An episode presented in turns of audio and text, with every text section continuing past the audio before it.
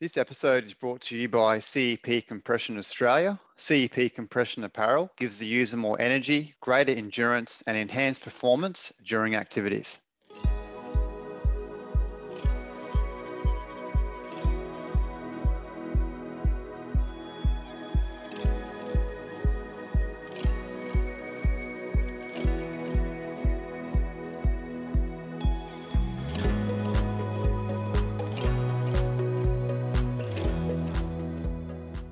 Welcome to the Local Legends in Running podcast, where you hear the stories from local legends of Australian running that you've simply always wanted to hear. Today, in episode 19, I interview Gold Coast and Brisbane runner Liam Boudin. Liam burst onto the running scene as a young adult back in 2016 after graduating from Brisbane School of Villanova College. It hasn't always been a smooth sailing for Liam. He has faced his setbacks both off and on the running track, so to speak. Liam discusses honestly the fact that he was a late bloomer, literally continuing to grow taller all the way through to the age of 22.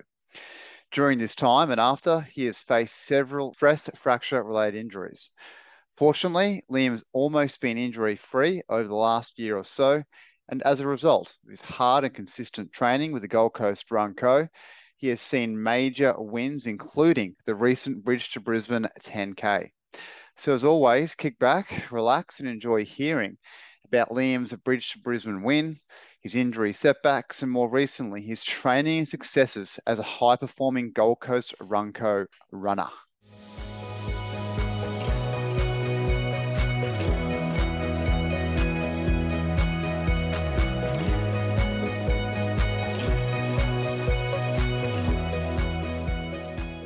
Hey, welcome to the podcast.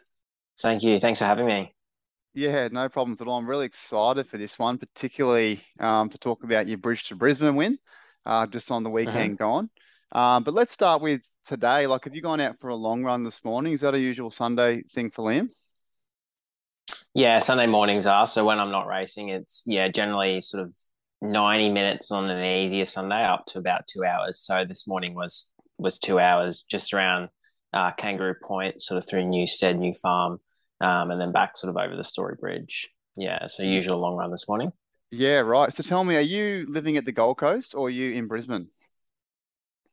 Um, so I've been living in Brisbane for the past six months, and I'm actually moving back down the coast. Um, I'll probably head back tonight. So I signed a lease this week, so I'll be back living down there um, as of tomorrow.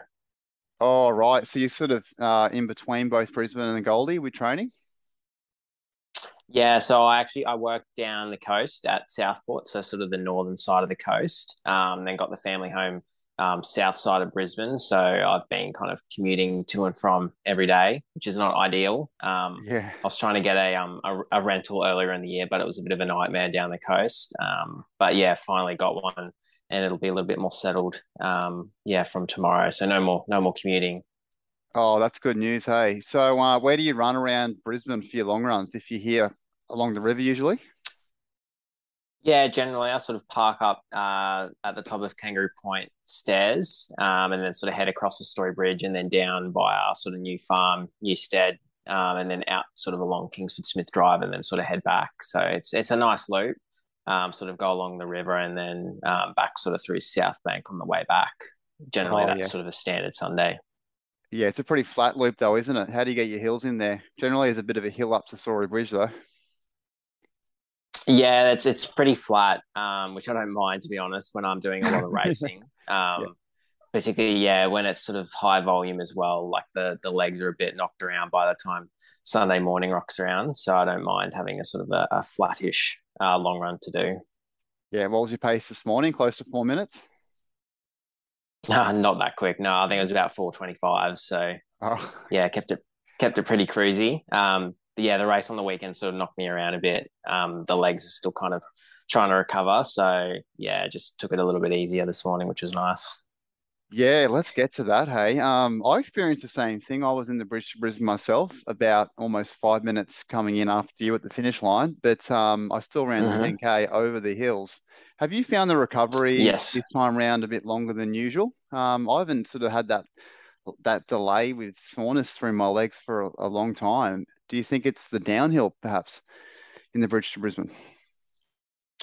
Yeah, I definitely think so. Um, like I've done a few 10Ks and halves this season, and this one probably has taken the longest to get over. Um, I was all right sort of Monday, and then Tuesday I, I, tried to do a bit of a session, which I still manage, but my hamstrings and quads were, were definitely feeling it. Um, no doubt from the the downhill running, you don't realize how sort of steep and long the back end of that gateway bridge is. Um, and then even like towards the finish line as well, that's a pretty wicked downhill. Um, and then you sort of stop quite abruptly at the end. So yeah, the quads and, and hamsy, hamstrings are definitely working overtime in that one. They definitely are. Hey, do you think the downhill is actually steeper than the uphill at the start? do you think the gateway is like perfectly symmetrical? It literally felt steeper down than up. I think it is. Yeah, I, I don't remember exactly where I read it, but I'm pretty sure one of the sides, it might be from north to south, it's actually steeper. So when we were going downhill, I think it is a little bit steeper than actually going up it. Um, and yeah, I I definitely was like not um, going easy on that downhill, and you've sort of felt it as well. I imagine most um, runners do on the weekend when you sort of you go up and then down, and then sort of you get to three k's, and you you get to that first flat section, and your legs are just yeah feel like cement. It's hard to kind of get back into a rhythm. Yes, let's talk about the race from start to finish uh, a bit more formally then. So you're in at 28.52. It's your first win of Bridge to Brisbane, isn't it? It is, yeah. I've actually never been on the podium before. Um, oh, okay. So yeah, yeah, I've done it a few times, but um, yeah, that was the first to to get on the podium and then get the win. So it's yeah, pretty cool race. Yeah, congratulations on that. And um, you know, to have that title of Bridge to Brisbane is is a really good one. It puts you like, you know, the the local community in Brisbane really recognizes the race. And I think I saw you post something up about on Instagram or somewhere about some news about the Bridge to Brisbane. I think it was Channel 7 or something like that. So mm. like you just get that recognition, I think, a bit more so than some of the other runs just being obviously Brisbane Brisbane's biggest uh, fun run. So from yeah, from start to finish, how how'd you go? Oh, because I saw Jack Bruce out ahead of you in the first couple k from behind. Um, mm-hmm. how did that how did that pan out with Jack too?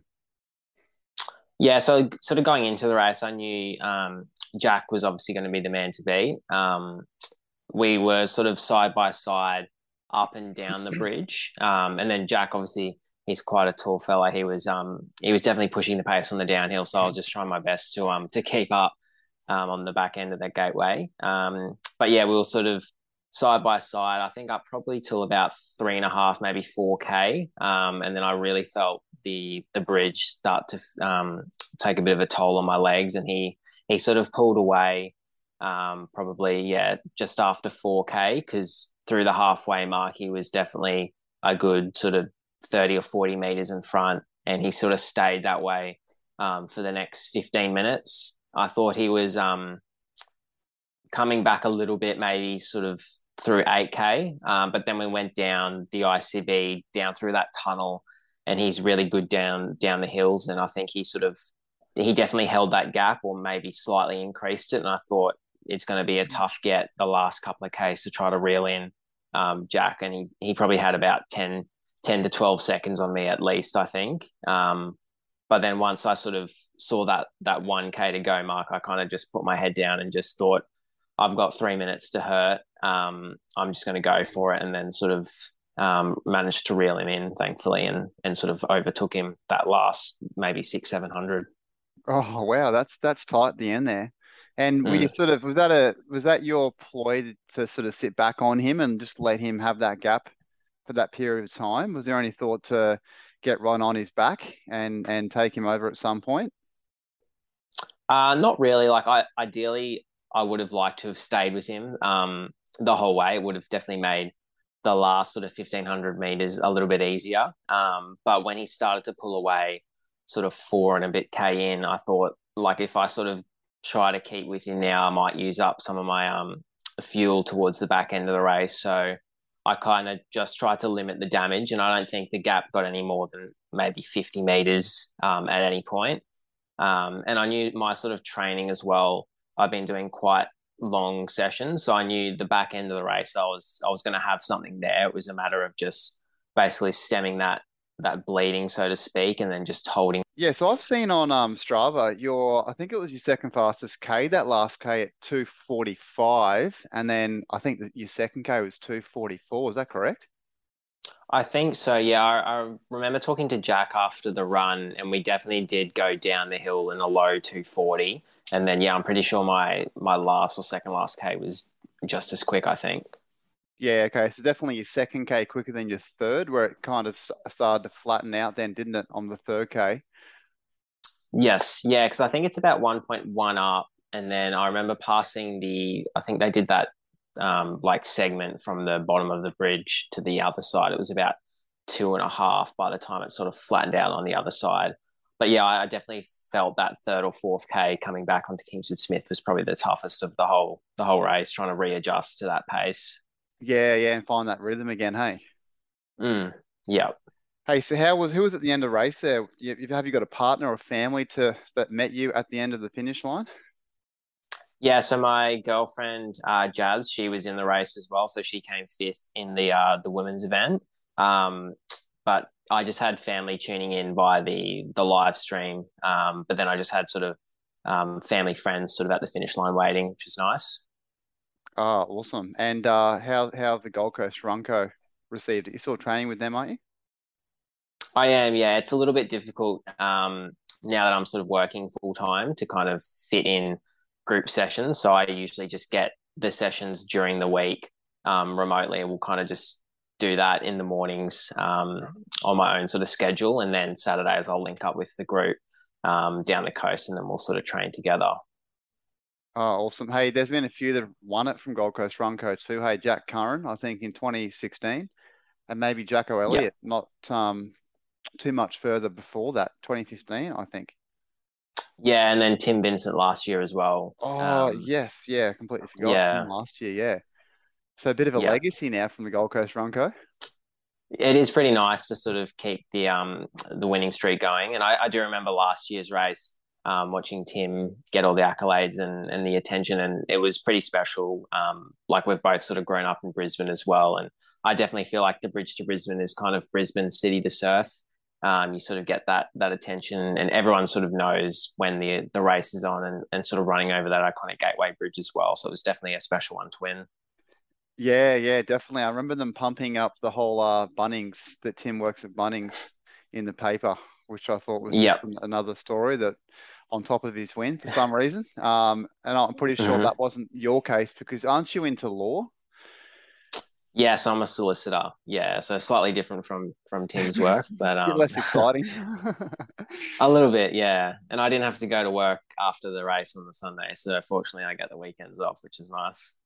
Yeah, exactly. Yeah, let's get into that stuff shortly. But basically, um, as per the previous guest, we'll run through some some of your uh, I, I, guess things are into outside of running first, and then your your running biography. I've got uh, your World Athletics profile up here, and you've sent through times as well.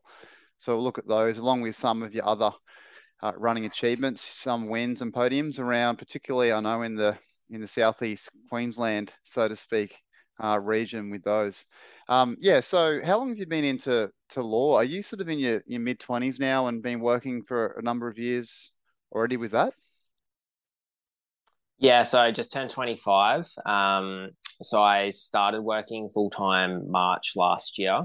So I finished my like undergraduate degree end of 2020. And then when you study law, if you want to practice, you have to do like a practical legal course um, after that. So you can do it sort of six to nine months, depending if you go part time or full time. Um, so I finished that um, sort of September, October last year, and then I was admitted um, as a solicitor in November last year. So sort of coming up to 12 months as my first year as a practicing solicitor now. Oh, that's excellent. So where, how do you specify with the law? I've got I've got um a few mates in law. I just I never can work out exactly what they're doing with with their particular um line of work. So is there anything specific with that that you're doing? Uh, so I work in a private practice at Southport. Um, so sort of like a multi-practice law firm. Our biggest um, aspect is probably property law or conveyancing. Um, but I work in an area called body corporate or strata law, which is quite a big area down the, the Gold Coast. Um, so when you see all those high-rise buildings, they're all body corporates um, and like a sort of a, a company or a corporation, you can actually um, represent that that building, so to speak. They can sue and be sued. So that's sort of the area I work. Um, and there's sort of aspects of of kind of commercial law as well, contract law. Um, yeah, it sort of overflows. So it's a it's a nice variety of work and sort of a good range of skills that I'm learning as well. Yeah, definitely sounds interesting. Has it worked out pretty well with your running too? Pretty flexible for uh, morning and afternoon runs? They are, yeah, super flexible. Um, it's a really young firm as well, and and I think living down the coast and and having a firm down base at the Gold Coast as well. Um, a lot of the the solicitors and support staff are sort of into that sport um, lifestyle as well, whether it's sort of just going to the gym, running, cycling. Um, so super accommodating with my running as well. Um, in terms of training, I like initially when I started full time work March last year, it probably took a good three to four months, I think, for the body to adjust um, to sort of working long days and then trying to get running um, sessions done. Um, you sort of just felt really tired, lethargic all the time. Um, but now that I'm sort of used to it, I've I've kind of adapted, and I think as well it's a lot easier, kind of having the same hours each week. You can kind of plan your sessions around it. Um, but I always find it easy. I'll do my my bigger sessions in the morning when I'm sort of fresh, and then I'll just do my double run either on my lunch break or sort of after work as well. Yeah, that's excellent. Uh, that you can work around that. I'm looking at an emoji, a basketball emoji, I think, in your your Zoom name here. Is that something you're into, basketball? it is, yeah. I do quite enjoy watching the NBA. So I know that's starting up uh, next month. So I usually get the the NBA season pass and kind of watch too much basketball. But yeah, I'm sort of a fan. Can't play, but I like watching it. so you never played back in the day? You dabble at all? Uh, not really. No, I was always I was a late bloomer, so I was yeah, sort of one of those kids that was always front row school photos. Um, oh. and I was always quite small and yeah, I, I, didn't want to kind of risk doing a knee or an ankle, so I've kind of yeah just resorted to watching um, basketball. Yeah, yeah, right. Anything else you're into away from basketball and running? Then what occupies your time?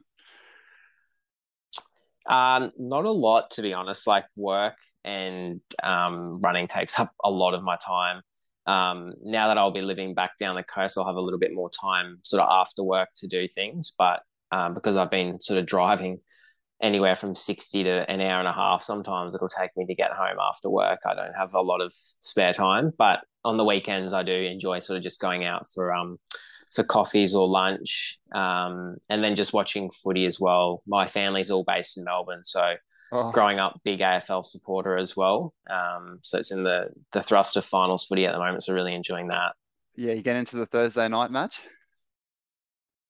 I don't mind it. It sort of makes the weekend feel a little bit closer. Um, but then, yeah, if I try, if it's a good game and I try to stay up, I definitely feel a little bit more tired yeah. on the Friday. But yeah, I, I'm definitely a fan of the Thursday nighters. And you watch the Lions on Thursday night then? I did, yeah. That was yeah one of the best games I've seen. Um, I would have liked to have gone to it. My um my brother and his mates went to it, but yeah, I was I was definitely watching that. I didn't think they'd get over the top, but yeah, exciting finish to see. Oh, it was excellent. Um, hey, let, let's turn quickly back to running. Let's go through some of these times, hey? Yep, sounds good. Now, um, just tell me while we're here. So, Bridge to Brisbane, there's always talk about it being short by 100 or so meters. Like, do you have any information to confirm that? And then with that as well, like, that doesn't actually feature on in your personal best. I'm pretty sure your 10K on here is 29 24.88, but you've broken 29 a few times, I think, at Bridge to Brisbane itself. No, that was actually the first time I've run 28 something. Um, oh, it was. Okay. Yeah, I've been, yeah, I've been close a few times, but that was the first time I've done, yeah, a high 28. Um, that 29, 24, I think that was a, that was Zatopek a few years back on the track, that one. Yeah, I, am not too sure. I don't really have any information yeah. um, regarding the actual certification of the distance. I know most people, when they do sort of um, race it with their their watches, the satellite and GPS is usually pretty accurate for that 10k. Um, I wonder as well if it actually takes into account um, the the gateway bridge itself, like climbing and then descending, or if it sort of measures it horizontally and sort of trims off a little bit of the distance there. Um, but I always thought it was sort of thereabouts, like relative to times um, like for myself that I've raced previously, it's usually um, around that sort of 10k. So yeah, I'll claim it anyway. Yeah, so are we going to see it feature on your World Athletics profile then for that uh, Launceston 10k at 29.22? Do you think that will feature then?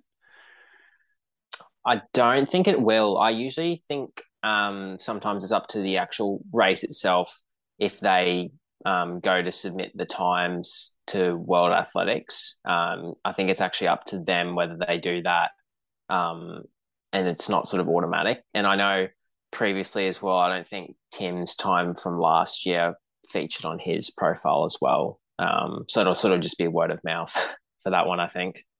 Yeah, yeah, and just logged somewhere for you on, on paper or uh, online or even in the head. Definitely claim that one. Pretty much. Yeah. So yeah, from, yeah. from um 800 meters up, um, I'm just going to read out your times here for the listeners. So one five four eight seven for 800. Is that correct? Yeah, I think I did that a few years back. Yeah. Yeah, Brizzy 2018, uh, 1500, 349.50 in 2019, again a few years back. 3K or 3,000, yeah. shall we call it, on the track, 814.42. Two years ago at Cusack, 5,000, 14, 15.97 um, at Box Hill. And the 10,000, 29, 24, 88 also at Box Hill, two years apart. Last year for the five, two, three years ago for the 10,000. Mm-hmm. And then the Noosa Bolt, that's interesting to have your 5K road PB there with all the turns and the heat. Mm. Then last year, that was really hot, I heard, at Noosa. Yeah, because it was, yeah, I think I do remember that one. It was, yeah, because it's usually sort of a 4 p.m. start time and it's always quite hot, sort of end of October, um, which kind of favors, I think, the, the locals as well. When guys from down south come, they don't realize how hot and steamy Queensland can get that time of year.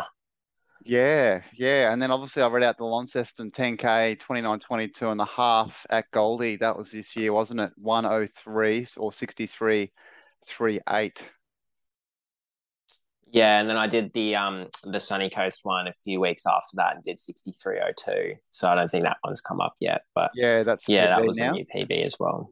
Yeah, yeah, yeah. And they've taken out the hill there too, essentially in the Sunny Coast half, haven't they? That's pretty flat now. Um, so they've kept the hill. Um, I know last year when we sort of went um, south, we sort of went about 4K out and then came back. So we didn't pass the start finish line till about 7K in. Whereas this year, you still go over the headlands, but once you sort of get to the other side, you turn around pretty quick and come back. So it's all sort of done and dusted within 4Ks and then it's nice and flat for the rest of the run yeah, I've seen it sort of extends past that. Um, I forget the name of the road. It's sort of parallel to the river there, uh, traveling out yep. west and then returning, doesn't it? It does, yeah. It's a really nice course that one actually. Um, pretty similar to the Gold Coast, I think. Yeah, exactly. So where'd you place with the Goldie time and then also the Sunny Coast time, Liam? Uh, so I was fourth at the the Gold the Gold Coast one, um, just off the podium, and then I managed to get third at the the Sunny Coast one. Yeah, right. And just remind us who was in the podiums for both of those races. Uh, so Brett Robinson won both.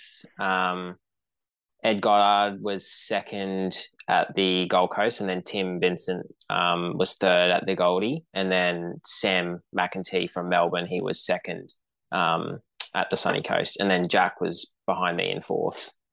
Oh, excellent! I've just got my wife asking for the car keys. I uh, don't have them in here. They're not in here.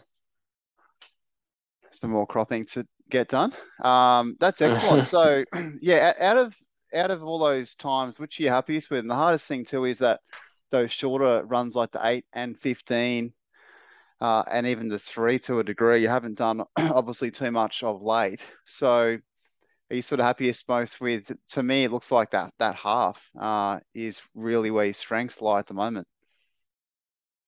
Yeah, I'd definitely say the half marathon. Um, yeah, the Gold Coast and the Sunny Coast over the last sort of six to eight weeks was probably my most satisfying one. Um, and then I think my training as well, it's sort of a little bit more tailored to that longer stuff.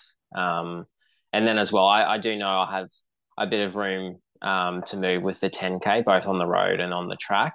Um, but yeah, unfortunately, injuries the last few years have kind of cut short my track season, so I haven't really been able to do too many track races to lower those three and five k times. But yeah, hopefully the next the next season I'll be able to um, take off some big chunks there.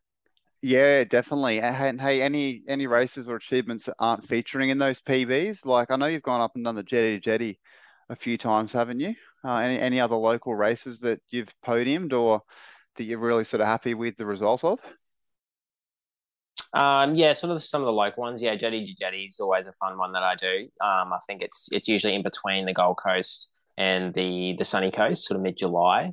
Um, it's a nice nice course, not super fast, but I think yeah, I think I did about sixty four mid or high in that one, so that's always a fun one.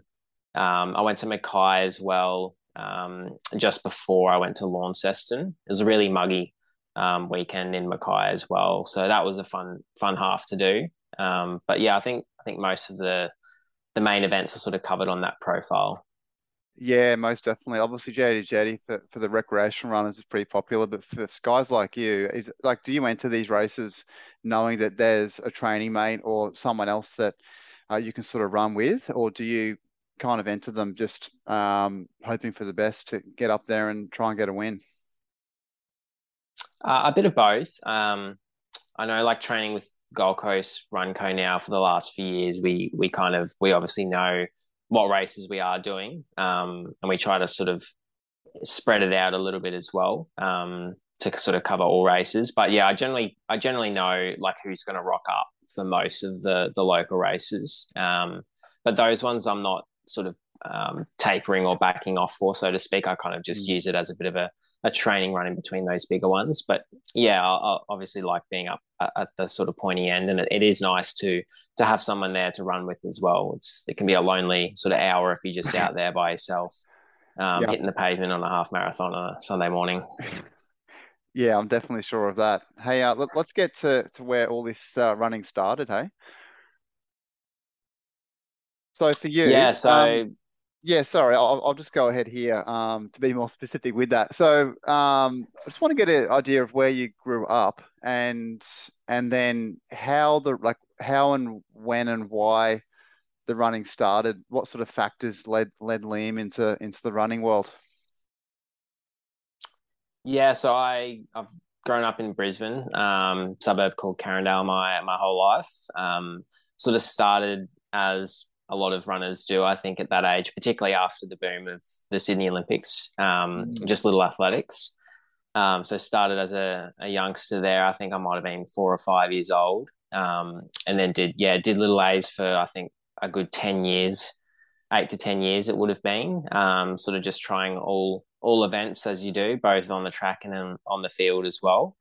Um, but then once I sort of went to a a private school um, at grade five as well. Like the school sport in in those private schools is is there's so many options there, and you can sort of progress from districts, regionals, states, and nationals. Um, and I was sort of fortunate enough in those formative years when you're sort of 10, 11, you're kind of trying most sports. I was um, sort of making those state teams as well and doing a little bit of traveling um, for cross country and track and field events. And I always love doing that. So it kind of just snowballed from there, really. And I've just been um, running ever since. Yeah. So you can't sort of put one thing down to that that led you into it, other than sort of getting into it and and realizing that you're pretty good at it. Uh, I don't think there was really any like one moment or or watching any sort of one athlete win something. Um, I do have um, a couple of siblings, an older and a younger brother, and I think um, my older brother, he was the first to sort of trial little A's, and I sort of just followed suit. Um, but yeah, it really was like I think I do remember in grade five when I was ten, and I sort of um, made a state cross country team and travelled to Perth um, with dad and a few mates, and and just doing that I thought was was awesome. So that's when I kind of started to to look around for some more um, structured coaching, and then yeah, I've just um, sort of loved it since. But yeah, there was no real um, defining moment, so to speak. It was kind of I just tried it and and I was sort of having a little bit of success early on. Um, I was lucky enough to have that, and I just love the traveling aspect, and yeah, kept going since. Yeah, definitely. Hey, were mum and dad into running at all, even jogging at that early stage? Uh, Dad was a little bit. He was um more of a an all rounder. Like he did some triathlons, um, bit of swimming, um, but he was yeah mostly rugby union. But he was yeah, yeah. definitely a, a good all rounder. And he yeah he was always the one sort of taking me um, to and from training before I was old enough to sort of make my way there uh, myself. Um, and then yeah, mum was sort of a little bit of swimming and and netball, sort of more team sports. But um, yeah, none of them were sort of that heavily involved in running. I sort of found it myself, um, really, in terms of my family, and um, yeah, I've just sort of stuck at it. Yeah. So where did you go to school then, Liam? You mentioned a private school. I, I think I've heard of uh, Villanova. Is that correct? Yes. Yeah. Villanova College in Coorparoo. Yeah, in the AIC competition. I used to be a Marist boy myself, so yeah, we'd um compete oh, against nice. Villanova. uh, so yeah. when you when you sort of got into that those earlier years at Villanova, um, any races you recall that kind of started to put you on the the local map or scene? Um, not really. I do remember doing a lot of the ARC cross country ones, and it was always held at Limestone Park. Yeah. Um, so I do remember going out to to um, Ipswich on those Saturday mornings and sort of running up and down that Heartbreak Hill, I think they called it.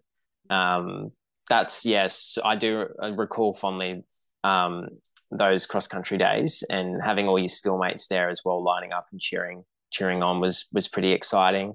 Um, but like I said previously, I was sort of quite a late developer. Um, so early on, sort of grade five and six, um, I was sort of up there in terms of doing well nationally. Um, and then a lot of the other um, guys my age was sort of starting to develop and sort of go through those um, changes with with puberty and testosterone, and I was sort of falling behind. We're still um, doing the same sort of training and running, but I just didn't have the strength um, for a few years. So I was still very competitive, but yeah, definitely nowhere near the top um, bracket um, during school, really, until kind of maybe grade 12 when I started to catch back up. Yeah, right. So let's let's be a bit more specific with that Villanova running. I, I think they still and they used to have two runners compete in the middle distance events. Is that correct? Like were you competing in those yeah, yeah. in those later years in sort of year 10, 11, 12? Yeah, so it was always I think two. So we had like a Div A, Div B for all your yeah. your eights, fifteens, and then there was just the one runner for the three K. Um, and I I think I did that from grade ten. I was um the runner for Villanova, grades 10, 11, 12 at ARC. For the three thousand. Yeah, but I was always for the three thousand. Yeah. Yeah, and how do you go with time with that? Were you sub sub nine at all? I don't think I was sub nine during school. I I think when I I won ARC in grade twelve for the three K, but I think I must have been like a nine oh nine. I might have dipped under at like state champs, but I don't think I did it as like running with the Villa singlet. But yeah, I was I was pretty close, sort of around that nine minute mark um, during school. Yeah, it's it's crazy now what they're running. Um, I'm not sure if AIC has improved, but it's sort of like sub eight thirty now in GPS running is yeah. is getting into that. You might have a couple, if if not three or four, close to that mark. It's just crazy now. It is, yeah. There's some quick quick times going around. Um, even like the 800, I think a lot of them are sort of low to mid 150s as well. Um, sort of grade 12. So yeah, which is which is exciting. Um, as well. That sort of new new generation coming through. But yeah, I don't think we're running that quick when I was sort of going through school. Yeah, most definitely. Um, so then post school, uh, did you so you literally grow after school, like have that kind of second uh, puberty phase, shall we call it, where you get taller and a bit stronger and a bit more manly, and uh, and then did that lead to improvements? Do you think in your running?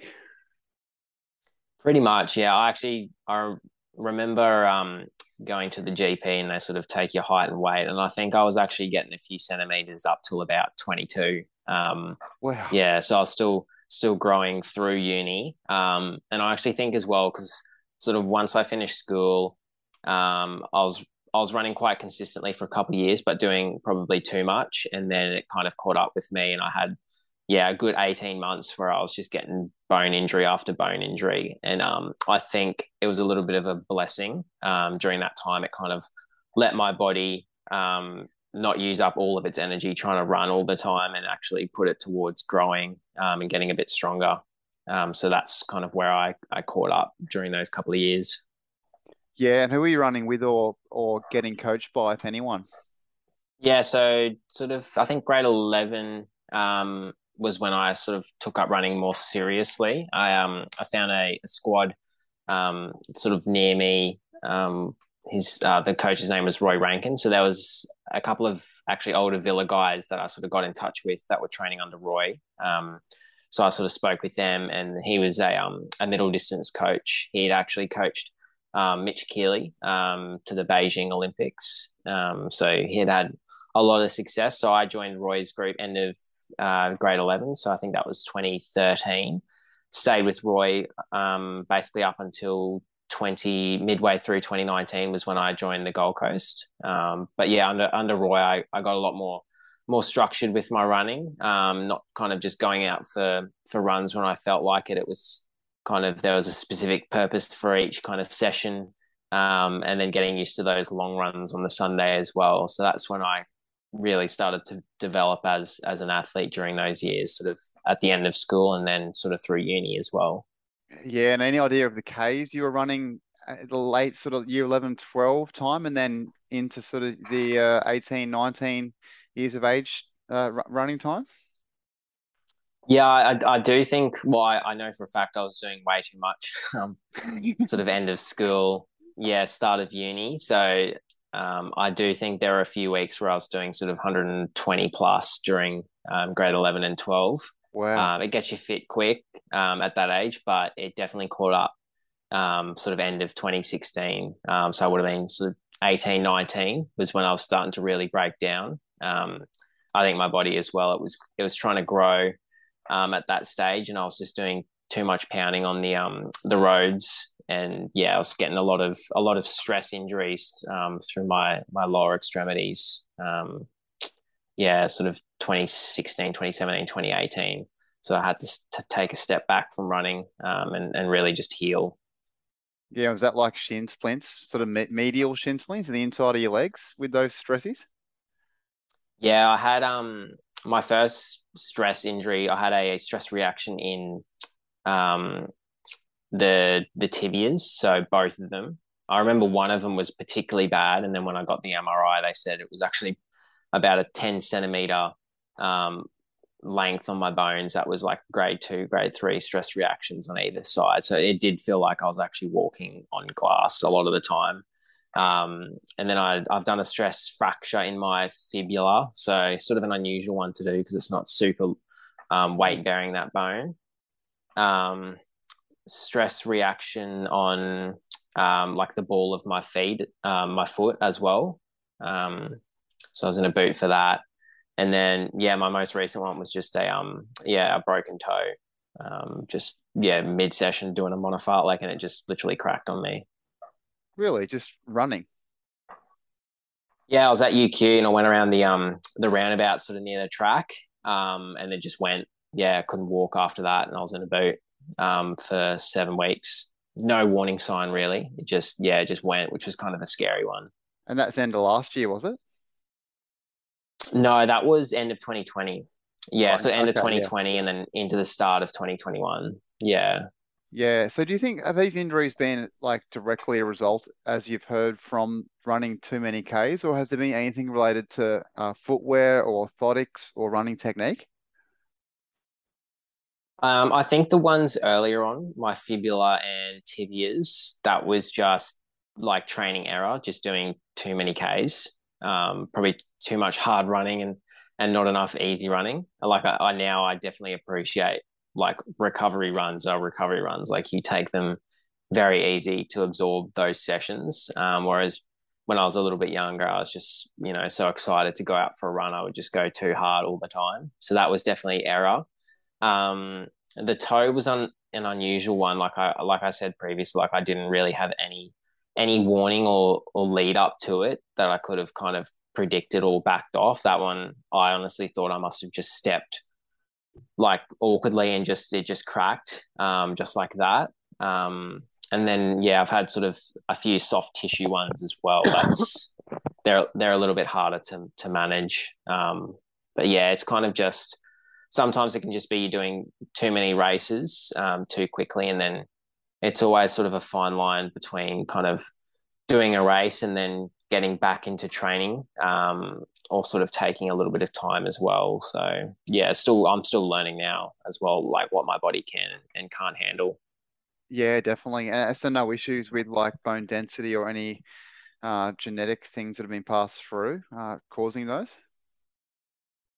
Not that I know of. I did. I did think when I was getting multiple um, bone injuries earlier on that I, I might have had bone density issues, but I had a scan a few years back and, and that was all fine. So that was just kind of training error, I think. Um, but now it's more just I'm getting a few sort of soft tissue niggles, I think, just from a lot of the hard running um, that I'm sort of just managing um, sort of all the time.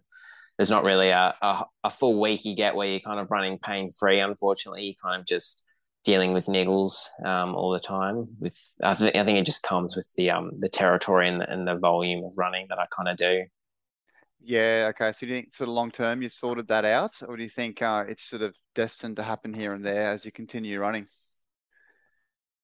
Um, no, it's gonna it's gonna keep happening. Like I've had um osteitis pubis for the last twelve months, basically. Um, from Sunny Coast half last October, I've sort of I strained my adductor um, around that time, and then um, as a re- result of that, sort of all the muscles around my hip and pelvis were kind of uh, compensating for that, and I developed osteitis pubis, which is not really a um, a common running injury. Sort of see it a lot of the time with footballers. Um, sort of that repetitive kicking action sort of tightens up your hip flexors um, and glutes. But um, I've sort of been managing that. It's sort of at the stage now where it's um, sort of ninety percent. I don't have to do too much maintenance, but earlier this year it sort of got to the stage where it was quite debilitating. Like I was struggling to put pants on um, a lot of the time after runs because it was just everything was so tight. Um, it's yeah one of the most uncomfortable injuries I've I've definitely had.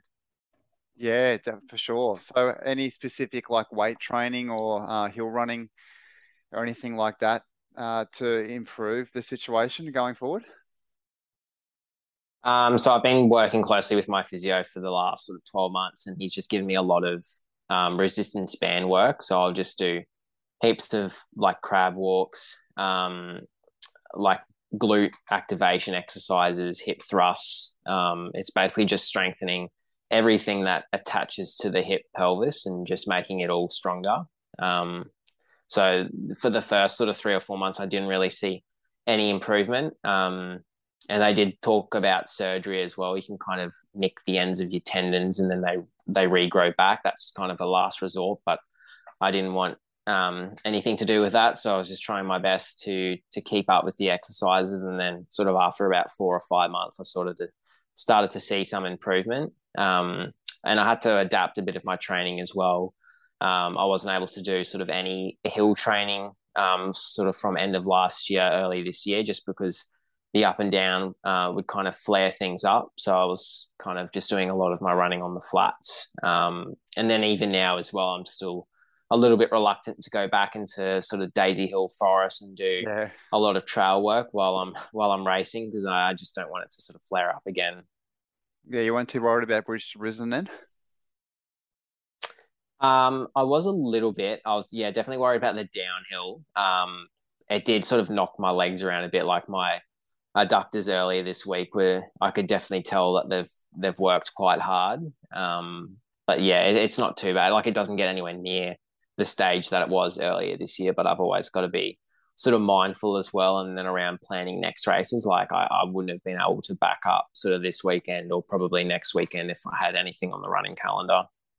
Yeah, it's tough thing to deal with, right? Like we hear so much about the benefits of running hills in the training, uh, but with you battling that and and trying to do a bit of it, but not too much, must be a little bit frustrating. But in terms of that strength work, how many times sort of through the week are you doing that? And then uh, if we get into your training week with running, how does that look Monday to Sunday with that strength stuff?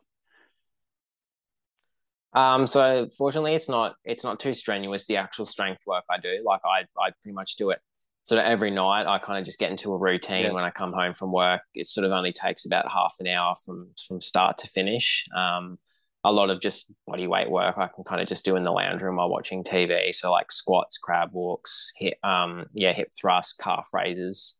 Um, so I can kind of do that um, as frequently as I like and, and kind of just run normally.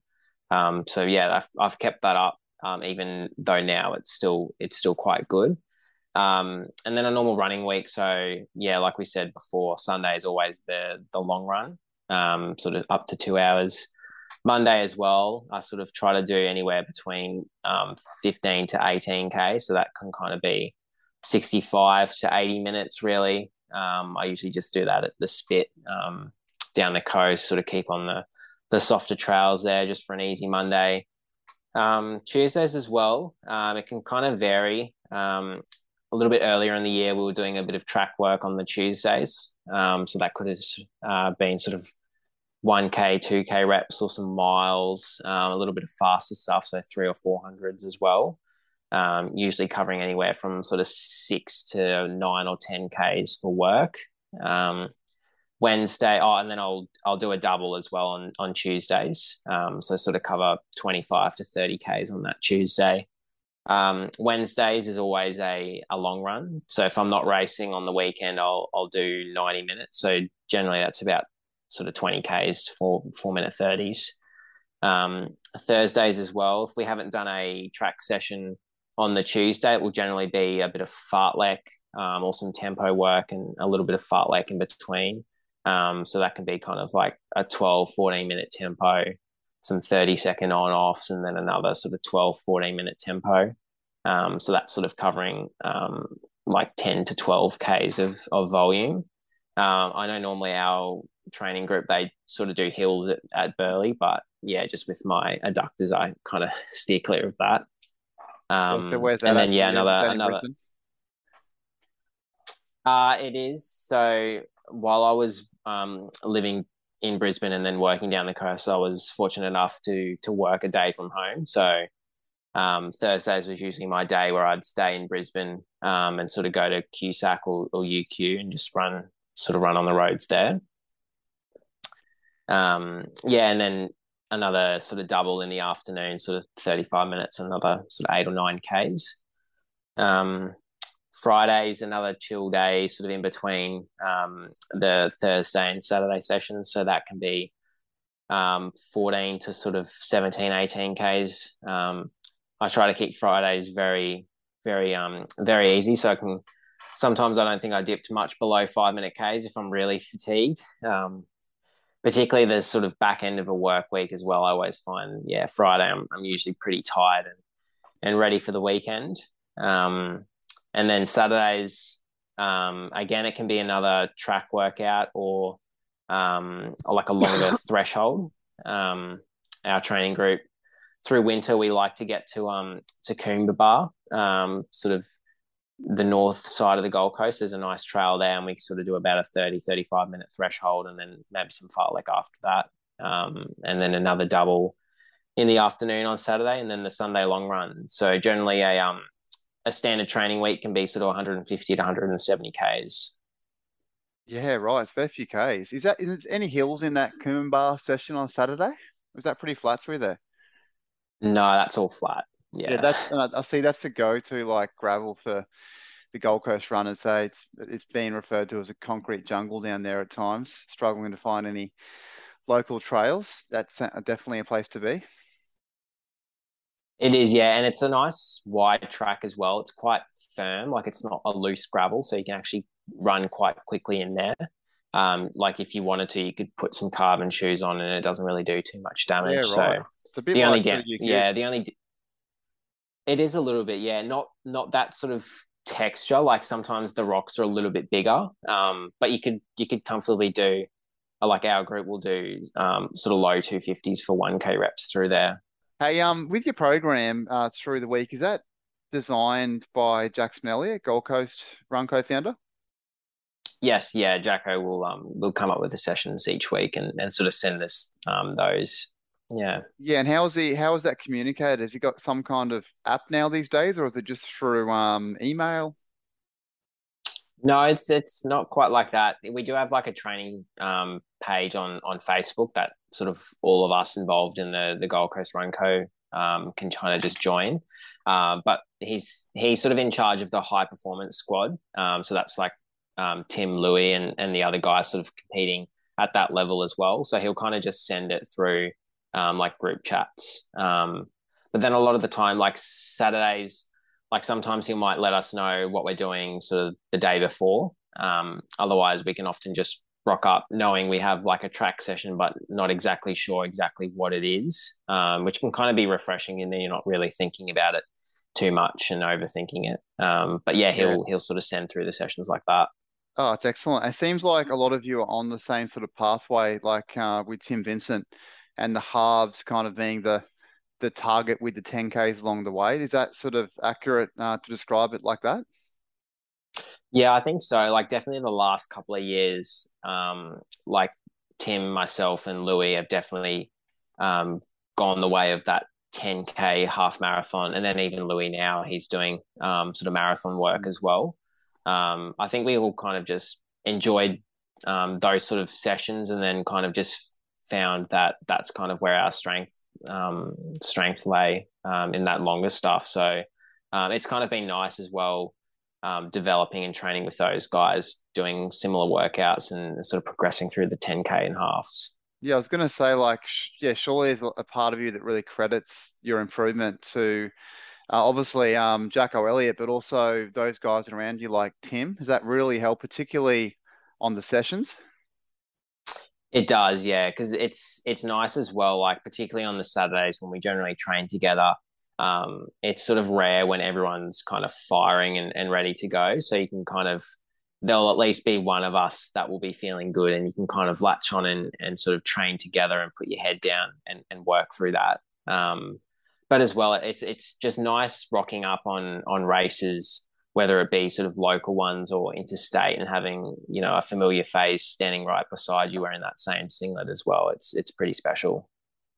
Yeah, for sure. It's not dissimilar to even the recreational runners, hey, who uh, may at times train on the track or in sessions with their uh, running mates and to push each other along. Is that definitely something you, you recommend for those uh, slower or quicker runners to improve to really get a good group around you to push you along? I definitely think so. Um, like regardless of your your ability or distance, just having people around you um, to kind of push you and for motivation as well. Um, like I struggle getting up and sort of doing sessions on my own. So whereas when I'm training with the group, like I know I'm a little bit more accountable to to show up um, and kind of put in the work. So I can definitely recommend that for anyone um, that's running or trying to get into running. Find find a local group and, and sort of get involved. And it it's sort of it's satisfying as well being able to to push yourself um, with others, and then you know you go have a coffee or a breakfast after it, and kind of kind of talk about that. It's it's definitely a, a nice bonding session as well.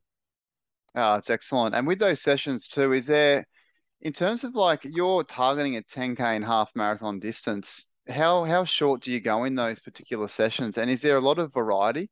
Um, like I'm seeing out there, and even with myself, um, who, who I, am self-coached essentially, like, and I, I, do it every Tuesday. I just sort of mix it up every week. Um, not obviously with an overall plan to improve that for me about a 10k or half as well, but uh, just mixing it up between like sort of even 200 reps through to 2K reps. Where, where does the distance sort of lie for you guys and how much does it vary week to week?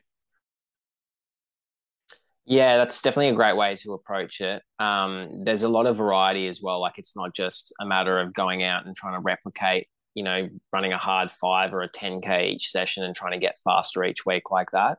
Um, there's definitely merit in doing those shorter distances as well. Um, so if you're doing sort of two, three, 400 meter reps, running a lot quicker than your goal 10k time because then when you jump into a longer 1k or a 2k rep um, at that at that pace it does feel a lot easier um, so i'm definitely one to to think like that um, if i can run like a, a 230 minute k or a 30 second 200 and that doesn't feel too bad than if i go to a three minute um, kilometer pace for a half marathon. Like it's going to feel a lot easier. Whereas if that was my, you know, fastest pace that I could run, I'm essentially, you know, redlining an hour run at three minute Ks. So yeah, it's a, it's a good way to do it. And it does break it up as well. Um, like a lot of the time we'll, we might do sort of a couple of mile reps um, and then jump back down to 300s or 400s and then go back to that longer stuff at the end. And you definitely feel like it's a lot easier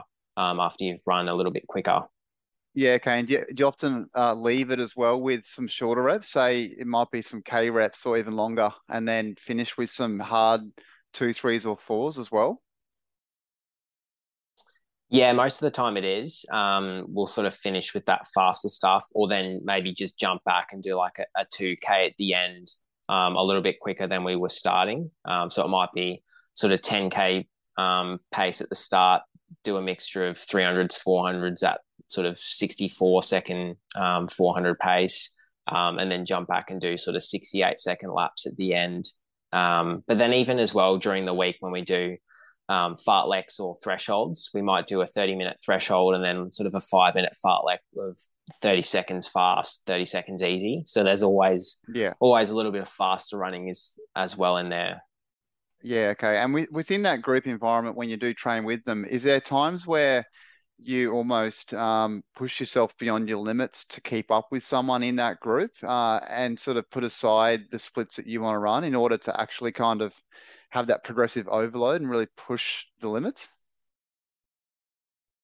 Um, there's probably times where that's the case. Um, but I think as a whole, our group's pretty good at, at running sort of within ourselves and and kind of recognizing if someone's feeling really great that morning and you're not like you don't have to to sort of use up all your um your fuel just to keep up like it's it's not a race um you're not going to sort of gain anything from you know burying yourself for that that one session or one rep um but there is times as well like if i'm not feeling great and tim and louis um are and trying to keep up um, for some 1K reps, like it, it, it, does help trying to push yourself that little bit more and, and kind yeah. of replicating what you're going to go through in a race. Like there's stages in the race, like even last weekend where I wasn't feeling great, but you kind of just have to rely on the training you've done and, and push hard.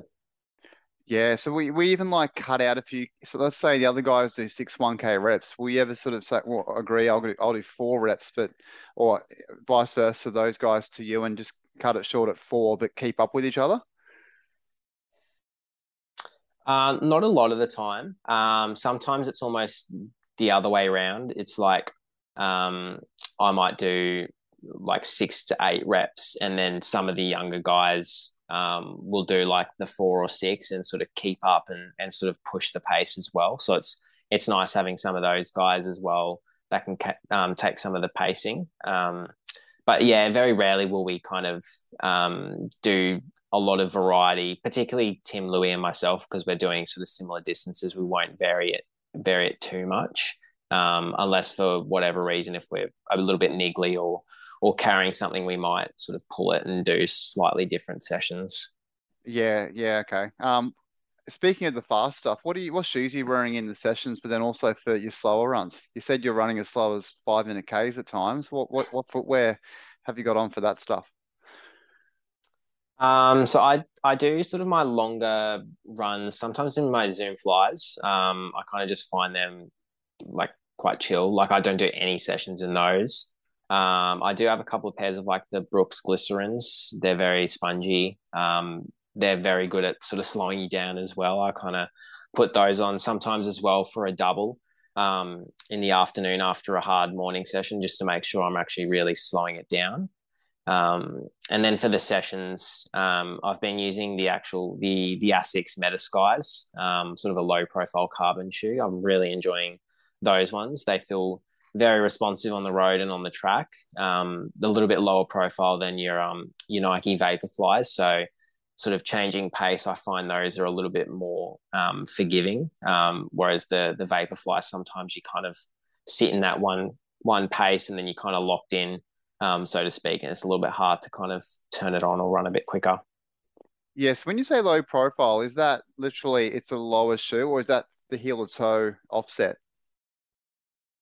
Uh, a little bit of both because I I know the the Vaporflies they've sort of got close to a, a 40 mil stack. So there's about four centimeters worth of foam in the heel. Um, whereas I think the the Asics ones, it might be about um, sort of 30 mils. So it doesn't sound like much, but when you sort of put them side by side, um, it does, you do notice the difference. Um, I think the the Asics ones as well, they're a little bit flatter, so there's not much of a drop from heel to toe. It might only be sort of six mils, whereas the yeah the Nike ones, I think they might be sort of eight to ten even. Yeah, yeah. So um, you're definitely enjoying that sort of flutter shoe because like the, a lot of runners now, even the rec runners, are getting into uh, the Nikes with the with the higher profile.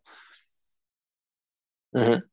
Yeah, because um, I know even sort of five years ago, the the Nike uh, the streaks were kind of um, what the the Vaporflies or the alpha flies are today. Like they were sort of the opposite end of the spectrum. They were very low profile, close to the ground, and sort of you know zero or two mil drops, um, similar to a, kind of like a racing spike. Um, but I definitely feel that the the carbon shoes and that that cushioning in the the heel um, definitely helps you both during the race keep your form and then from a recovery mm. perspective mm. as well. Like I don't know how I would have pulled up on the weekend if I had to wear streak flies running down the Gateway Bridge. I don't oh, think I'd be sure. Yeah. Yeah. Do you wonder though it's affecting the strength of runners, particularly through the carbs and for uh, yeah, just that strength on the longer runs? I do think so, um, because they do tend to help um, hold your running form. And even now, I'm seeing a lot more um, runners, not just sort of at the higher level, but just recreational runners getting a lot of lower back or even sacrum stress reactions or fractures. Um, because when you are running in carbon shoes all the time and you are fatigued sort of towards the end of a long run or a race, you do tend to sit back a little bit and put a lot more pressure through your lower back. Um, and then as well, like glute injuries, um, your glutes kind of you you don't realize it, but sometimes they're not actually being activated or switched on, um, and it's sort of you just doing a lot of you running through your hamstrings and quads. So um, yeah, it, it's it's a tricky one. Like it's sort of um, helped relieve some injuries, but it's kind of brought forward different types of running injuries. These carbon shoes. Yeah, most definitely. And what about like the the marathon, for example, in Australia? Obviously, around the fact that uh, that time and the runners out there, uh, and Louis now one of them, Louis McAfee, running towards improving his time. How that that record for Australia hasn't been lessened in years and years. Do you think um, that footwear, obviously it's improved times out there, but perhaps has decreased that strength along with other things. The biggest thing I can think of is through the year, we're probably racing more and doing lots of different distances with the training and races as well. So that specificity and also I think maybe hills, less hills these days. What do you think you, you put that down to that marathon time for the men specifically? I'm talking about not lessening so much recently. Yeah, it's an interesting one. Um, I think it's sort of a, a, combination of a few things. I definitely think um, the carbon shoes have made uh, maybe sort of displaced some runners' focus on doing sort of strength work um, because you don't tend to use those muscles as much towards the back end of a race. Like I, I remember watching sort of the London Olympics. Um, I think it was um, Galen Rupp was running the the streak, um, the Zoom streaks, and and watching those guys get sort of calf cramps towards the back end of the run because their calves are just working overtime a lot of the time. Um, so they've obviously had to have done a lot of you know strength work in those areas. But now with the um, the introduction of those carbon shoes, you don't necessarily feel that. Um, but as well, like the carbon shoes, you only sort of get out what you put in. Um, so if you're running normally, you might get sort of 60 or 70% of your energy return um, through the ground. You obviously lose a lot through, you know, friction and gravity. Um, and the carbon shoes, they might give you back an extra few percent. But when you're running 180 steps a minute over that marathon, it does make a difference. Um, but yeah, I'm not too sure why the um, the marathon record sort of stands to this day. I know um, basically most of the the men's distances from you know 800 up to the the half marathon have have been bettered the last five years um, whereas the marathon one's still standing um, even after a couple of decades so it, it's it's a tough one but I think that one will definitely go um, within the next couple of years just watching um, the boom in Australian distance running at the moment or any names you want to throw out there? Louis McAfee? that would be unreal if he did. I know he's he's working towards a uh, a marathon in December overseas. So yeah, who knows? He, he's he's running well at the moment. So he's got a another another good training block um, ahead of him. So yeah, who knows what he can do? But yeah, it'll be be awesome to see um, any Aussie really run quick um, and break that record. Yeah, Jack Rayner in there still. Uh, and Stewie McSweyn improving a lot at the short stuff. Had a 12.50... 56, I think. Six, yeah. Uh, 5,000 just the other day. Um, and yep. he, had, he had a crack actually at a half in the last year or so. It kind of went on the down low. I think I heard it listening to the Inside Running podcast. Um, and he and he he said he went pretty well, I think, from memory to about um, 17k. But I wonder guys mm. like him too, um, Ollie Hoare and those guys on the track, if they'll consider converting at some point in their older age, because that you know they're sort of uh, similar age to you, aren't they, as well? Yeah, I used to race Ollie through primary school cross country. Oh, um, he was New South Wales, yeah, and I was Queensland. I think I saw some some old photos pop up um, from sort of grade eight and nine. And yeah, he was sort of in the in the mix there.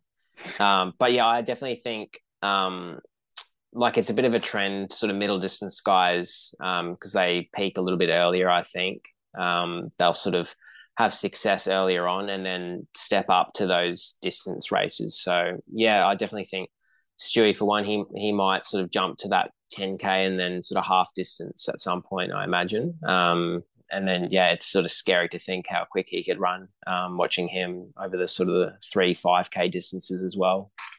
Yeah, well, he's got such great range too, doesn't he? I find that a lot of runners these days do, and, and again, that may be the issue towards that that marathon, uh, particularly with the Aussie men's. It's uh, De Castella, isn't it? Still got it uh, at about two oh eight, high two oh eight, or something like that. Yeah, I think so. Yeah, sort of high two oh eights. Yeah, which is crazy now because you don't see too many international races sort of won in those those times. No, yeah, sub 210. Um, we've got a few, obviously, now sub 215. Hopefully, Louis McAfee's heading that direction.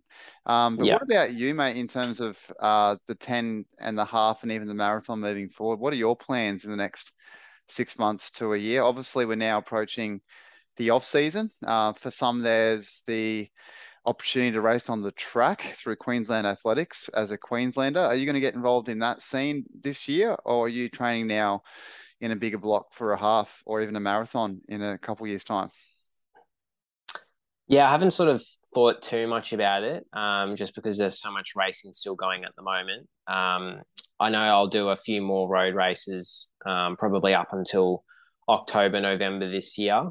Um, I'll see if I can squeeze in a few of the the longer track races um, on the local um, domestic calendar. the Zatopek one, I think, will be pushed to its normal December time slot again. Mm. Um, so that'll be sort of the big 10K that we'll be focusing on once these road races are out of the way. Um, but I was, yeah, I was talking to Tim a few weeks back, and I think we'd definitely be keen to um, to follow Louis' steps and and give the marathon a good crack. Um, probably the next twelve months. Oh, um, wow, could be. Yeah, sort of um, watching Louis smash the Gold Coast one. I think it would be kind of special if I I did the um the Gold Coast Marathon, whether it's next year or um you know the year after. But yeah, the the marathon now it's sort of it's coming on the radar. Um, I didn't really think about it like 12 months ago. I wouldn't have even thought about it. But doing so many halves and and mm. finding a little bit of success there, I would love to sort of challenge myself and and double that and, and do the marathon. Yes. What what will training look like then the next sort of well for the remainder of this year then to cater for um the possibility of a half or marathon and, and when will that decision be made? Will it be made just prior to the new year, getting ready before Christmas time with training, or do you think it'll be a decision made in 2023? Yeah, I think 2023. Um, like I'll I'll continue um, sort of the status quo at the moment um, in terms of volume and the types of sessions that I'm doing, um, just because there'll be a lot of 10K and halves. And then as well, it will be a little bit of a an easier transition down to those 5K track races as well um, to do some of the faster stuff. Uh, but yeah, definitely after New Year, I think um, I tend to go to like Falls Creek or a training camp um, and escape the the Queensland summer. At that time, I might sort of sit down and have a think about what I want to do um, next year, um, whether it's sort of tackling a, a marathon on our domestic running scene or um, heading overseas and maybe doing one sort of the back end of next year. That's really exciting. Big news. Heard it here first on the Local Legends Running podcast, marathon. and um, and possibly Tim Vincent there as well, your training mate from the Gold Coast Run Co. So that's exciting. Can we put your name to the any of the Queensland Athletics champs, like the three, five, or ten thousand meter champs? Will you be any of those uh, this year or early into next? Um, I'm not too sure. Like I'm going down to to Melbourne to do the half um, first weekend of week weekend of October, which I think is the second, and then I think we've got our 10k champs six days after. So um, I'll sort of see. I'd, I'd like to do the the Queensland 10k. Um, it really just be how I pull up after Melbourne. The 5K, it might be a little bit easier because I don't think there's too much going on in November. Um, so that one might be able to to sort of pencil that one in and, and kind of work um, towards that. And it's usually a nice one as well after the the Noosa Bolt, having done a 5K there, sort of end of October, you can kind of continue with that same training and do another 5K a couple of weeks later. Excellent. So we, we will we, we will see you at the Noosa Bolt then. Yeah, I'll be there. Yeah, it's always a fun one, that one. Excellent. Hey, one last question before we get into the uh, the quick questions at the end there. So, in terms of you though, for improvement, what what do you think you need to improve on, and do you think specifically that will be for the marathon, or is there any um, anything around speed or technique or strength, anything you can specify uh, for us? You think you need to develop moving forward? Uh, it'll definitely be the speed work. Um, with the adductors, the hills and faster running were two of the triggers that kind of set it off. Um, so I wasn't able to do a lot of faster running earlier in the year when it was at its worst. Um, so now that I'm sort of on top of that, um, touch wood, um, I'll definitely be introducing a bit more faster track work um, into my program, which will which will help with the 10k and halves and making those um, times and distances feel a little bit easier when I'm running sort of sub three minute Ks. Um, I'd love to do a bit more hill work as well um, once the adductors are settled down, particularly over summer um, when I'm maybe not doing as much volume with the shorter track um, work. But yeah, essentially just keeping up what I'm doing. Excellent. No, I think that will definitely put you in good stead moving forward. So let's get into these questions. Eh? Seems to be both of us reconnecting things here. I'm whacking my charger in. I'm just turning the light on. It was getting quite dark. Okay, uh, ready to go? Yeah, all good. So you you may have heard of these on the previous episodes. Um, designed mm-hmm. to be responded to as short as possible. yep. Okay. Uh, biggest running idol. Uh, growing up, it was Craig Mottram. Um, I remember just watching him against all the the African runners, um, and I thought that was pretty cool. Um, so yeah, it was, it was Craig Mottram. Awesome. Hey, um, in terms of the haircut, who cuts your hair? Uh, just the local down at Carina. Um, yeah, fresh cut this week actually. It's getting any, a bit long. Any, any any shout out for that particular barber? Uh, it's just yeah, Carina Carina Barbers. Carina Barbers. Yeah. Okay, favorite type of run in the week? If you could pick uh, a speed session, uh, easy run or long run, whatever it may be, any that you could pick. Um, it's probably the Saturday session. Um, whenever we're at Coombabah doing 1K reps, that's definitely my favorite. Um, and then just having the group there as well. Um, but yeah, probably the Saturday sort of track session or 1K reps. Yeah, yeah. You're definitely young. I think doing the speed work uh, and enjoying it thoroughly is a young man's thing. I tend to enjoy the long run these days, being into my mid 30s. Fair enough. Yeah. Um, what's your favorite race, mate, on the calendar year um, that features year in, year out in the running season? Um, it would have to be the the Gold Coast one. Um, yeah, just like growing up in Brisbane, and then I had grandparents living down the coast, and having them sort of watch me growing up as well. Um, and just the course and the atmosphere and the atmosphere that was always a big one. Um, and then when it was sort of cancelled the last couple of years, that was yeah, it was very very hard to sort of find motivation to run through that July period with not having the Gold Coast Marathon there. Yeah, excellent. Hey, I had a question here about your proudest running achievement before you won to Brisbane. Would that be now the proudest running achievement for Liam? Uh, it definitely would be. Um, I know watching Tim win it last year, um, how special it was for him, and I so just put my head down for the next twelve months, and I really wanted it. Um, I definitely think I I sort of found something extra on the weekend, just um, just purely out of desperation and wanting to to finally win it. But that was definitely the yeah the top one, winning the Bridge to Brisbane. Okay, biggest running rival would that be Tim Vincent? it probably is, to be honest. Um, we do a lot of the same um, sessions and even same events. Um, yeah, he's one of my best mates, but yeah, um, definitely probably my biggest rival as well. We've we've kind of gone back and forth um, in terms of like placings. He's definitely got the wood over me of late, um, but hopefully I'll continue to improve and maybe even the ledger soon. Excellent. Hey, uh, if you could pinpoint one thing as to why you run, is the competition that drives you for running? Um, probably not so much the competition. That's definitely a big aspect of it. Um, it's more just the personal satisfaction of competing um, or completing a hard session. Um, I find it really rewarding being able to to push yourself um, during a session and then sort of finishing it and then looking back and going that was that was pretty cool.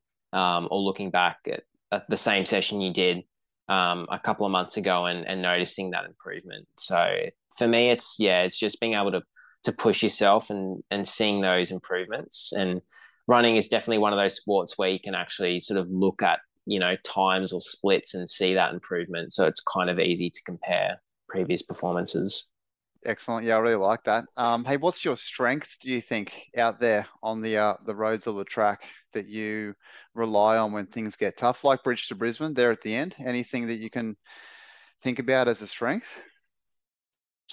Um, I'd like to think maybe my headspace and just being uh, like headstrong. Um, yeah, like I've had a a few setbacks um, personally and and over like running wise as well, just dealing with some some major injuries growing up.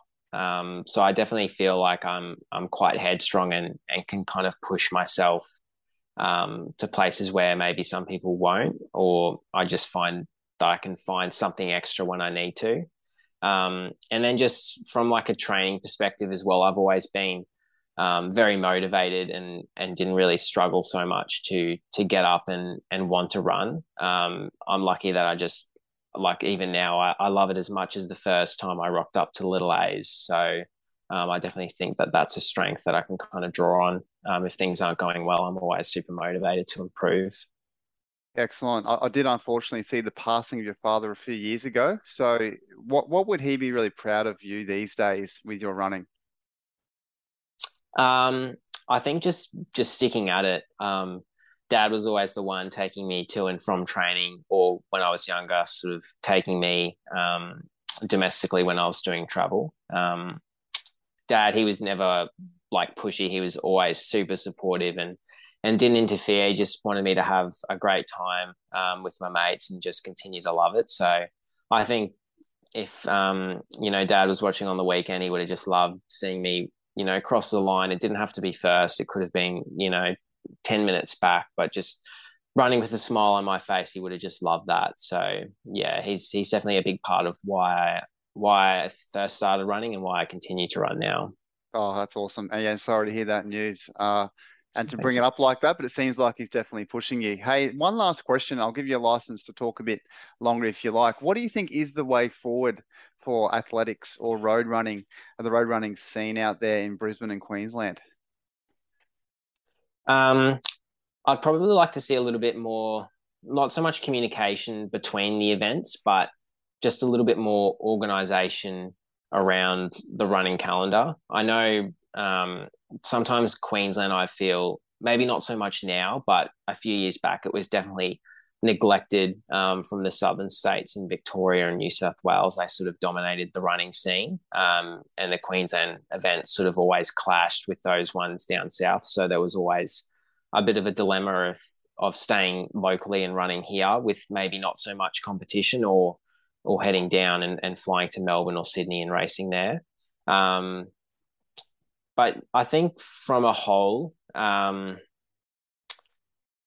like looking at the last sort of couple of weeks in particular, like when we did our Sunshine Coast run, um, that sort of doubled as our Australian half marathon champs, and then having City to Surf on the same weekend. Um, I know there's sort of two different running bodies that are looking after that, but it would have been nice to maybe split those up and having the opportunity to race in both and not um, sort of dissolving the fields in those ones. Um, and then maybe just a little bit more um, time or um, organization in actually putting out the running calendar. Like even um, the Queensland Athletics one, even though they've sort of they've gone out now and put out their sort of first part of the summer calendar. Like for us guys that are um, training and competing quite regularly, it's not a lot of time for four or five weeks to kind of pencil in a 10k on the track um, when you've kind of got commitments elsewhere or you've you've looked ahead and thought I'm going to race in this one and then suddenly you've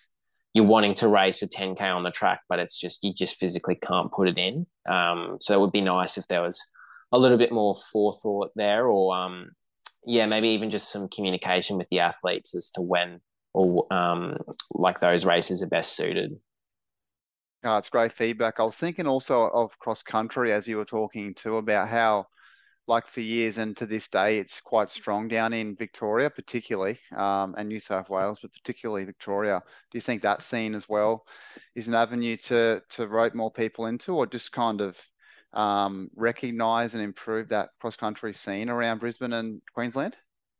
Yeah, definitely. That's a that's a very good point. Actually, um, I know Melbourne um, or Victorian Athletics. They've got a very strong cross country program. Um, they'll sort of do eight or nine rounds at various locations and they always pull in some very good runners and just the depth as well. Like they'll have um, you know close to 100 runners in just a, a saturday cross country meet. Um, and just yeah that that definitely helps promote the sport at the the top level as well but also um, all your recreational runners just being able to mingle with those guys and and socialize as well. It's it's a massive part of running um, and one that I, I I really love. So for Queensland in particular, I think um, particularly over the winter, like I think we've got the best winter in the country. We don't get, you know, those stupid cold conditions like um, Melbourne or Sydney sometimes does. So if there was a um yeah proper cross country schedule, it would definitely encourage um a lot more competition and then a lot more of those recreational runners as well. Because um, I find um like even speaking with a lot of um, recreational runners or, or just colleagues at work as well that are trying to get in, into running, it can be quite daunting um, if you're just rocking up and there's you know super competitive guys and girls out there. But if there's a heap of people that are just having a crack, it definitely does encourage those people to come out as well and just have a go. Oh, excellent. I appreciate that feedback and honesty too. Uh, and hopefully, someone out there from athletics uh, as a staff member or two uh, are listening to your feedback from someone who won the Bridge to Brisbane. We should be listening uh, to that feedback, I think. And uh, yeah, I appreciate your time on here. We've had some issues with the internet cutting in and out, and we've been trying to work out whose internet it was. I think it was mine. Mm-hmm.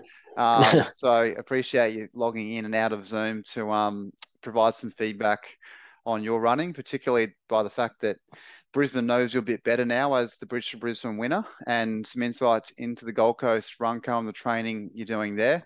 And um, you are still in your mid 20s. So we do look forward to, particularly around what you mentioned with that marathon. That's super exciting uh, to hear um, on here as well. So I, I, wish you luck with that training too. And if we call it the off season for road racing um, to get those miles up and yeah, may see out at a um, QA athletics meet in the next sort of definitely months.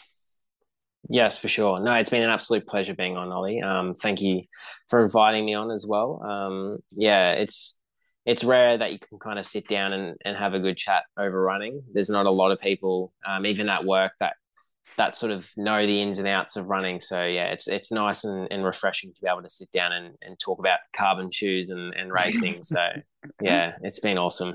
Yeah, that's why I do it. I love talking about it, and why not document it from uh, some exactly. of those who love it the most? Whether they're as fast as Liam, I didn't actually ask you how to pronounce your surname. Is it Bowden, Bowden, or Buden? Uh, the third one, Buden. Yeah, from Liam Boudin. We appreciate uh, advice from the top. And um, yeah, I'll put this out hopefully uh, tonight for listeners to uh, get a hold of and, and spread the word. Hey. Yeah, thanks. Thanks so much, Ollie. Thanks very much, Liam. Have a great night, hey. You too, and all the best with your running. And um, yeah, definitely catch up if I'm at a at a QA meet, or just yeah, reach out and if you want to go for a long run, I'm I'm definitely up for that one. Oh, legend! I just want to drop that five minute gap in the 10k to four, hopefully in the next year. See how I go.